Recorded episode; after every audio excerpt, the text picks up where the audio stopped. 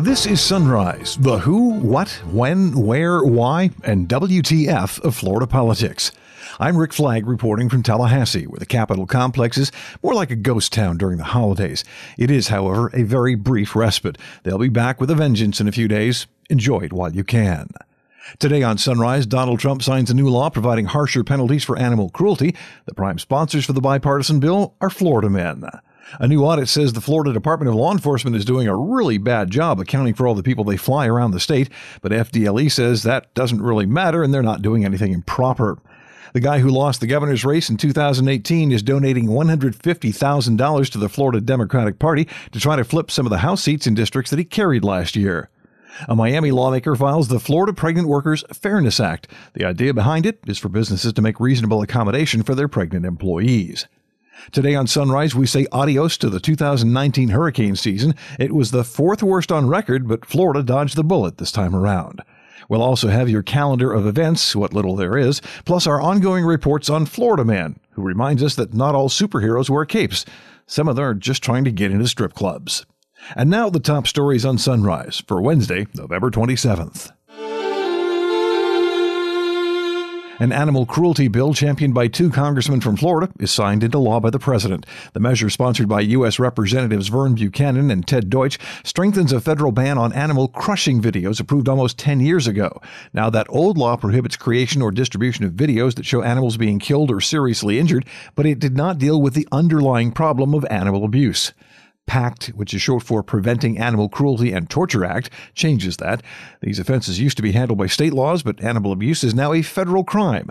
Violators face fines, a prison term of up to seven years, or both. State auditors say the Florida Department of Law Enforcement failed to report the names of passengers flying on aircraft operated by the state, so there's no way to tell if they were traveling on official state business. FDLE reported 310 flights with a total of more than 1,300 passengers during the first half of the year, but it did not record the names of those passengers or whether they were traveling on official business.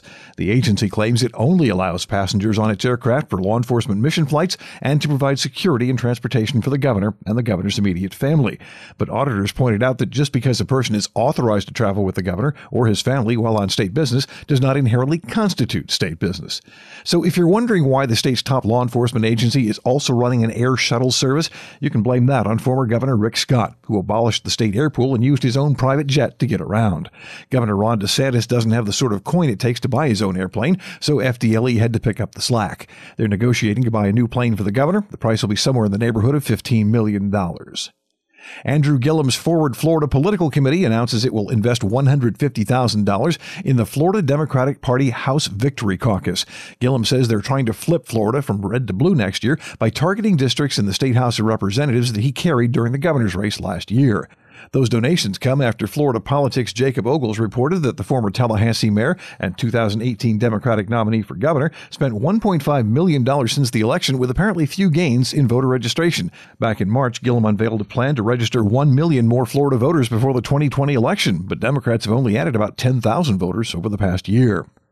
A state lawmaker from Miami files what she calls the Florida Pregnant Workers Fairness Act. Representative Dotie Joseph says her bill will support families and promote public health by ensuring that pregnant women receive accommodations to stay healthy at work. She says it provides meaningful guidance to employers about reasonable accommodation needed by pregnant women. Things like, well, sometimes little things like being able to sit more often or carry a bottle of water with them at work. 27 states have already passed similar laws.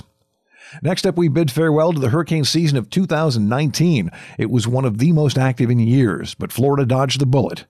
This is Sunrise from FloridaPolitics.com. A lot of people give their opinions on politics and not just the talking heads on cable news. Everyone has an opinion. Sometimes a gentleman's wager can be the best way to tell how much someone believes their own spin. That's why you should check out what PredictIt is doing. PredictIt is like the stock market, but for politics. Instead of buying and selling oil futures, you can buy and sell shares in everything from who the Democratic nominee will be to if the president will be impeached. It's easy and only costs a few bucks to get started. Sunrise listeners can get a special introductory offer by visiting predictit.org slash promo slash FLAPOL.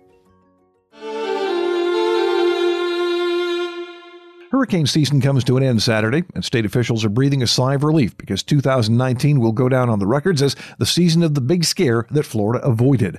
Irma trashed the peninsula back in 2017. Michael obliterated a wide swath of the panhandle in 2018. Then it looked as though Hurricane Dorian would deliver a knockout punch back in September. But Division of Emergency Management Director Jared Moskowitz says Florida got lucky. 11 days of of you know what we were looking at the, the strongest storm ever to, to threaten that coast of the state of Florida. Uh, the division was uh, extremely well prepared, uh, but obviously you, you, know we, we got spared, uh, but at the expense of our friends uh, in the Bahamas. Uh, and you, you don't have to if you look at the pictures in the Bahamas, there would have been areas of the state of Florida that would have looked the same because our building code is not meant for 185 mile an hour sustained winds or 220 mile an hour gusts. Uh, and so we ran a what was the largest logistics operation pre-storm that we had ever run, and not just us, but all of our our, our private uh, and semi-public private partners as well. FPL had the largest mission that they had ever run, 25,000 uh, pieces of equipment deployed all over the state of Florida. And that is one change that we've made. We were pre positioning things beforehand. We weren't waiting for the counties or the cities to tell us what they need after landfall. We know what they're going to need based on history. They're going to need generators, they're going to need pumps, they're going to need food, they're going to need water. And so we were pre positioning that and gobbling those resources from inside the state but outside the state so that we didn't have any delay. But additionally, we wanted to be smart. We wanted to be able to plus up and plus down because if you all recall, remember this storm was going to come across the mountains of Hispaniola and it was going to get destroyed. And then it was going to be uh, just to the west of Puerto Rico and it was going to be weakened. And then it went to the east of Puerto Rico. It didn't interact with land at all. Uh, and then, you know, it sat for 36 hours. Uh, literally, it, it stopped. It stopped for the required amount of time that it needed for that upper high to dissipate and for the trough to come and pick it in like divine intervention and just move uh, 90 degrees uh, north. Uh, and so, because the situation kept changing and because we had the time, which is really different in a lot of storms, we had 11 days of planning. Obviously, they didn't have that in Michael. We were constantly refining our procurement processes. And why is that important? Well, at the height of the event, when we thought uh, Dorian was going to hit, the division had encumbered about $143 million when we realized that there was a chance that it was going to turn away. Remember, first it was going to come across the, the peninsula and then wind up in the Gulf, and then it was going to go kind of up the spine of Florida, similar to Irma, but in a different spot, and then it was going to ride the 95 corridor, and then there was a chance it wasn't going to hit. We were constantly changing our procurement. Instead of procuring things for 30 days, we were procuring things by the week. So that way, if we didn't need them, we could get rid of them. And by doing that, uh, had we stayed with the 30-day contract, we would have encumbered 143 million uh, even after the event. But by changing our procurement, uh, the division spent a total now of 44 million dollars, just saving 99 uh, million dollars. And, and, the good news is that was part of our argument to FEMA on why that uh, should be reimbursed. Uh, and we just got the major declaration. Uh, just the other day. And so the federal government is going to pay for 75% of that, along with the 12 counties uh, that have hit their threshold uh, and have been declared. There are additional counties that are working on putting the, together the paperwork so that can be submitted. Uh, and if they hit their threshold, we will submit that to FEMA uh, for uh, reimbursement. One of the things we did at the EOC uh, is that we brought in more private partners than ever before. We had Uber, we had Walmart, we had Publix, we had all the major telecom companies there, we had all the major power companies there. We want private industry uh, in the building because it's better to communicate with them and coordinate. Getting a Walmart open in a community could be the lifeblood. And so, while that does, you don't think that should be maybe the division or the government's responsibility, there are things that we do that get in the way of Walmart reopening. And so having that communication and that coordination uh, is extremely, uh, extremely important. Dorian only did about $19 million worth of damage here in Florida. Compare that to Hurricane Michael the year before, where losses added up to more than $7 billion. For Governor Ron DeSantis, it was an answer to his prayers. You know, I did a trade mission to Israel in May, and uh, we prayed at the Western Wall, and my prayer, written prayer, was for no hurricanes. Um, when Dorian was bearing down on Florida, a lot of people said, uh, God don't listen to the governor. Well, well, have you ever seen a hurricane stop on a dime and go 90 degrees to the north? That's all I'm saying. So we got lucky. Those last three words, we got lucky, are probably the best description of Florida's hurricane season. There were 18 named storms, making it the fourth most active season since they started keeping records. But from Florida's perspective, it was the lightest storm season in the past four years. Your calendar of events today, let's just say not much. The Florida Supreme Court is scheduled to release its regular weekly opinions at 11 o'clock this morning, and that is it for the day. State offices are closed on Thursday, and they're closed on Friday for the Thanksgiving holiday. Our podcast is also taking a break. But on Saturday, the Florida Fish and Wildlife Conservation Commission is holding one of those license free fishing days. It means you'll be able to go saltwater fishing without buying licenses, and that applies to residents and visitors alike.